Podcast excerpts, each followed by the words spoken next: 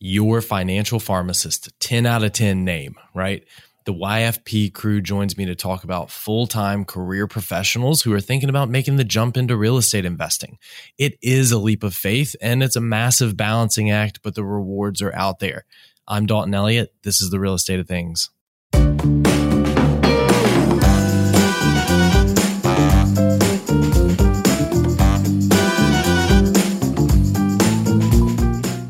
You're listening to the Real Estate of Things podcast. Gentlemen, we were catching up just before I pressed record. You're like, you both have been on a million podcasts separately, but maybe this is the first one together. So thanks for joining. Thanks so much. Yeah, absolutely. So Nate Hedrick and David Bright of Your Financial Pharmacist. What an interesting concept. For a company, for a group. Absolutely love it. Give me the rundown on what Your Financial Pharmacist is. Yeah. So YFP for short was started as an answer to the question of what happens when you're a well-paid professional with 6 years of pharmacy school debt and you have no idea what to do with your finances once you graduate, because you've been trained to be a pro, but you've not been trained to handle the day-to-day finances, pay your taxes, invest that money. And so YFP was started with the idea of, can we support pharmacists like that? And it was founded by our founder, Tim Ulbrich. And since then, we've grown and expanded to tax services and real estate services, which is where David and I come in. And it's been a whole ecosystem now of pharmacists supporting each other to figure out life and finances. It's been really a cool ride. Yeah. And that's where I want to kick it off, right? Like, balancing, I think a big hurdle sometimes for folks who are already established in their career as a professional and they have, a good trajectory of where I'm going in, pays the bills and then some type career, white collar job, to pick the kind of, not a crazy fan of that, but that's what it is effectively. How do you get over the initial hurdle of the balance? I feel like that's something that has to play on the mind of a lot of folks who are high performing in their normal day job. And then you look at this potential side hustle is how it usually begins, right? You don't go from, full-time pharmacist to full-time real estate investor overnight. And so what does that process look like? What are some of the common misconceptions, mental blocks, hurdles that, as you work with folks and educate them, you break down? Yeah, I think one of the ones I would jump in and start with, you mentioned this potential from full-time professional to full-time real estate professional. And I think that a lot of content out there in this real estate space right now is talking about that kind of romantic jump into, like, I'm going to be a full-time investor and I'm going to go for it. And as I support that for those that want to do that, but I think that there's a lot of busy professionals out there that invested a lot into getting into their career. They love what they do, and they're looking for a more diversified financial picture. They like investing in real estate. They may not like maybe the lack of control of a REIT, or they think they can maybe do better if they go buy their own rental property, but they don't necessarily want to do that full time. And I think that's okay also. I don't think that message comes out in a lot of places, that it's okay to invest in real estate and to be a full-time professional, and you don't have to leave your career in order to invest in real estate. And I think that's one of the things that I hope that pharmacists latch onto, because nothing that we do is trying to encourage people, like, quit pharmacy and go to, no, like, there, you can be a pharmacist, you can be a working professional, and you can still invest in real estate. That balance can happen. Yeah, that is such a true call out. And I hadn't thought about it until now, that you could probably slap 99% on this. Say, like, 99% of real estate investing education is around, start doing this with the ultimate goal of quitting your day job and being a full-time real estate investor, right? And yeah, that's a big difference. Yeah, it's something that we spent a lot of time intentionally about when we started our podcast, to say, we got to make sure that we're different, and this is how we're going to be different, right? We're not going to encourage that quit. Like, we're going to encourage fire. We're going to encourage people to diversify, but it's not the ultimate goal is not to get out of pharmacy or get out of your professional career. It's to use this to supplement your life. So you can go to 20 hours a week or whatever, and then you can do both. And it's just, that's the big differentiator for us. Yeah. Talking about time, right? Time's valuable, and all the more valuable, the more you have going on in life, and a professional career soaks up a ton of time. Property management, right? As you grow a portfolio, even if you have one property, right? Sometimes that can be time consuming from a property management standpoint. So, do you have kind of one lane of guidance, or like one size fits all guidance around personally managing a property versus, hey, right out of the gate, you should do third party property management, no questions asked? What message do y'all preach? I think we've kind of gone. It's hard to find a one size fits all. Is kind of my take on that. I think that both options can be viable, and I know Nate and I have taken divergent options, so I can share kind of my story, and then maybe Nate will share his. I started out the first rental property that we had. I was like, how hard can this be? I'll figure out property management, right? And I tried to market it, and I tried to get it set. And we even like had some potential tenants walk through, and they weren't really interested. And it just wasn't working out. It was like weeks and weeks of, I just didn't have enough time to dedicate to it to get someone into that property. And so I had this ballooning vacancy. Instead, we interviewed a few property managers. We hired a property manager. They had one showing open house. 3 people came through. 2 people made an application. 1 was approved. Deposit moved in almost right away. And that property manager got $150 more a month, and then charged me $130. So $150 more than I was trying to get, charged $130. So I ended up making more money than I was planning on and doing a lot less work. And I'm like, this is it. I'm never going back. Why would I ever manage my own properties? Like, this is fantastic. I don't have time to do this because I am a busy pharmacist. Professional property management is awesome. But I know that, one size doesn't always fit all. So I know Nate has a kind of an opposite story there too. Yeah. So when I bought my first rental, I was, from the beginning, I said, I'm a detail-oriented, like hands in everything pharmacist. I want to be the one that handles this, right? So the very first property I bought, it was always going in with me being the property manager. And so now I have all the local properties that I have, I manage myself. And the ones that are out of state, I've got property managers for. And so if I can be here, I'll do it. If not, I'm going to have somebody professional handle it. And what I like about that is that because I am a property manager for my own stuff, I can figure out how to manage my property managers better, I think, because I know what I would do, and I can tell them, this is how I'd operate this. And if you're not doing it that way, explain to me why not. And maybe I can learn something, or maybe you can learn something. And so it's helped me to be a better property manager on my own rentals and understand what those operate like, but also managing my property managers as well, which is great. What are some of those differences? You mentioned, I do it versus the way you do it as a PM firm. Like, what are some of those differences? Yeah, I think just the way that, when I'm asking the questions, interviewing a property manager, especially when we're setting up for the first time, the questions around, okay, well, what's your tenant screening process like? Like, what are the things that you're looking for? Again, when we do it for local property management, we're writing a list ahead of time of like, these are the criteria that we're going to meet. These are the things that have to be, in place. And once we have the first applicant that meets these criteria that we've established ahead of time, like, boom, that's the person we're going to put in there. And so how does that differ for a property manager? What are the things that they're looking for? What do they do for rent collection, for example?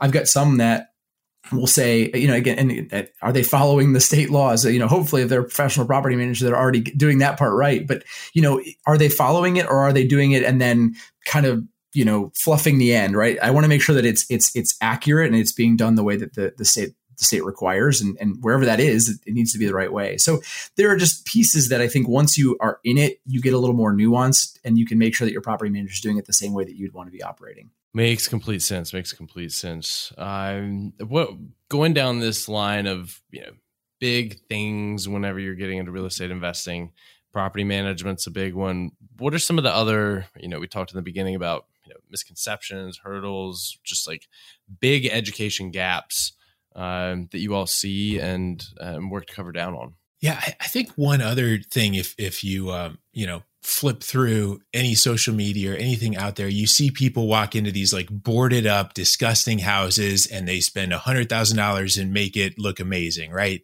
But not all real estate investing has to do that. Like, I think that in pharmacy school, I was not trained how to frame a house, how to install cabinets, right? Like, that's not part of my training. I'm not good at it. I fully admit that that's something I can't do, and I'm not going to try it, right? But I also don't have to go through and rehab a house by myself and bust through a wall on demo day or anything like that. I don't have to do that to be a real estate investor. So I think helping people to understand that maybe you buy a house and you go in and you make sure the fire extinguisher and the smoke detectors and like all the safety things are there, and you rent it out and it's just essentially turnkey. Like maybe that's an effective strategy for a busy professional. Doesn't mean that you can't hire a team of contractors and do major rehabs. Nate and I have both done that. We kind of think that there's some fun there in taking this property that's uninhabitable and making it inhabitable and safe and respectable. And there's something fun about that, but different working professionals with different amounts of time and skill and expertise and knowledge and just intention into that, they can find very different ways to be successful real estate investors. I also think that a lot of pharmacists that we work with or people that we talk to struggle with the initial hurdle, right? And I think this is common throughout the real estate investing space, right? Is that initial buy? It's risky. It's a clogged toilet at 2:00 in the morning, right? All these like preconceived notions come into it. And so getting them over that hurdle of this is actually pretty normal. You probably know 10 people that have an investment property somewhere. They just don't talk about it, or you've never brought it up. And so getting it, like normalizing it in that conversation so that it can be a part of their financial plan, that's been big for us too. And I think it's been really, really insightful to see people who all of a sudden they talk to, Uncle Jeff and he's got 5 rentals and you didn't even know that. But now that you've started bringing it up, it comes out of the woodwork. So I think that's been really cool for us to make that more part of the mainstream financial conversation. Yeah, that I definitely see, know, and feel about the first property hurdle. That's a big one. And market wise, like what markets have the attention of you, David, you, Nate, the folks you're working with? Like what are you hearing right now? What are you seeing market wise? Yeah. One thing that we were talking before we hit record, and we talk with pharmacists that are in all different parts of the country and different pharmacists seem to latch on to different areas that excite them. And one of the things that I think is a commonality is pharmacists are inherently kind of risk averse and safety oriented. And so if there's something out there where it's like, I know that place and I can make a better informed decision about that place. Like personally, I invest in the Midwest. I like Michigan. But that's also because I'm familiar with it. And so I would rather, I'm not saying that Michigan is the best or the worst or anything like that, but by having greater familiarity with it, I feel like I can make better decisions than I could if I was trying to invest in Louisville or Fort Wayne or Nashville or anywhere else. So I think that one advantage, particularly if you're trying to be a full-time professional, you don't have time to investigate what's the best market, and you don't just want to jump on TikTok and find the first video that says Alabama is cool, right? Like you want to, if you want to find that local market where you have some knowledge, that can be a great way to do it, to make a really intelligent decision. Even in an okay market might be better than a bad decision in a great market. Yeah, I think I would echo what David's saying. I mean, I think I'm biased, right? So I live in Cleveland, Ohio. I'm actually a licensed real estate agent here. So I invest here. I also invest out of state. But again, I what you know. And so if you invest in areas where you know the area, or you invest in areas where you know the people and you can trust the boots on the ground, that's going to be so much better than like you said, going and following some advice from somebody else that says, oh, the next hot market is here, go there. So again, I like the Midwest for the price point.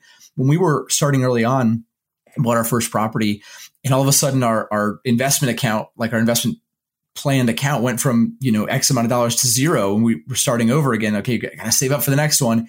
So then it became clear, like we need a different strategy. We need to look at the BRRRR method and being able to recycle that cash. And that BRRRR method is really darn hard if you're in a market where the average house is $300,000 or $400,000. And so targeting areas where that money can go a little bit further. Again, a $50,000 house or a $100,000 house that you can then BRRRR into 100 or 200,000. That's a much different feel, and it's much easier to jump in. And so that's where we got started, and it's kind of where we stayed. I really like the Midwest for that reason. Yeah, that's a great call out on the BRRRR piece, right? The last couple of years that has exploded. I remember probably been late 2015, maybe 2016. So not terribly long ago. a couple of colleagues from the company and I went to Dallas to go see this project that they were talking, a client of ours was talking about, like, hey, we're doing this whole subdivision and we're going to rent the whole thing out. And we were like, that sounds crazy. That sounds really risky. Like, what are we doing here? We literally need to jump on a plane. So it was myself, the CEO, and our like top salesperson, all got on a plane, go out to Dallas. And I remember walking around the job site and, you know, the magnitude of, gosh, you have to rent up almost all of these. It's a lot of units. You have a different type of risk here whenever you're doing a whole subdivision of it. But that all that to say, the BRRRR piece in terms of being mainstream is still relatively new, and it is it's trickier, right? Like we do at Lima One, we underwrite and we close for clients.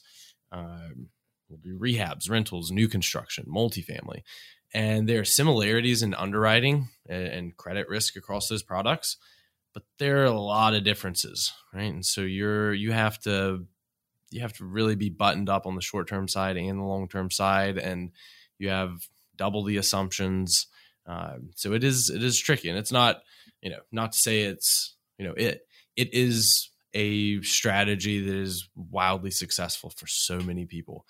But it's definitely, there's more to it than I'm going to flip a property or I'm going to rent a property. You know, it's very different. And like a lot of other things, it gets riskier the bigger the dollars, right? Because if you can't pay that back, now all of a sudden you've got a lot more that you need to be able to find. Or if that BRRRR, if that refinance doesn't go the way you wanted it to. I mean, David and I both have properties where we thought the ARV was one thing, the lender thought it was something different. And that really made it challenging. And again, if that difference is big on a really big dollar amount, now all of a sudden you've got a lot to come up with. And so if you're just starting out, or you're thinking about BRRRRing and you want to try that method, start somewhere where that price point is lower. It's not always the case, but in that particular model, I think the risk is lower as well. Yeah, very true, very true. So, all right, David, Nate, your financial pharmacist. People want to learn more. Where do they go? How do they reach out? Yeah, so you can reach our main page at yourfinancialpharmacist.com. Again, we've got a sub page dedicated all toward real estate at yfprealestate.com. Both those are great resources. We've got a podcast with, I think, 3 separate channels on it. We do 3 weekly episodes. One is like the main financial episode. We've got one about Ask a YFP, CFP, so you can learn from our certified financial planners. And then David and I are every Saturday morning all about things real estate investing. So lots of different options, lots of different resources. Definitely recommend checking those out. Absolutely. A wealth of knowledge. If you're a pharmacist, it's a no-brainer. If you're not a pharmacist, go check it out. Like, so much information there in so many different mediums. Yeah, absolutely great. Cannot thank you both for jumping on and spending some time with me. Definitely have to have you back. These episodes are always too short. David Bright, Nate Hedrick, your financial pharmacist. Thank you again, gentlemen. Thanks, Dalton. Appreciate it. Thanks so much. Thanks, everybody, for listening. Take care.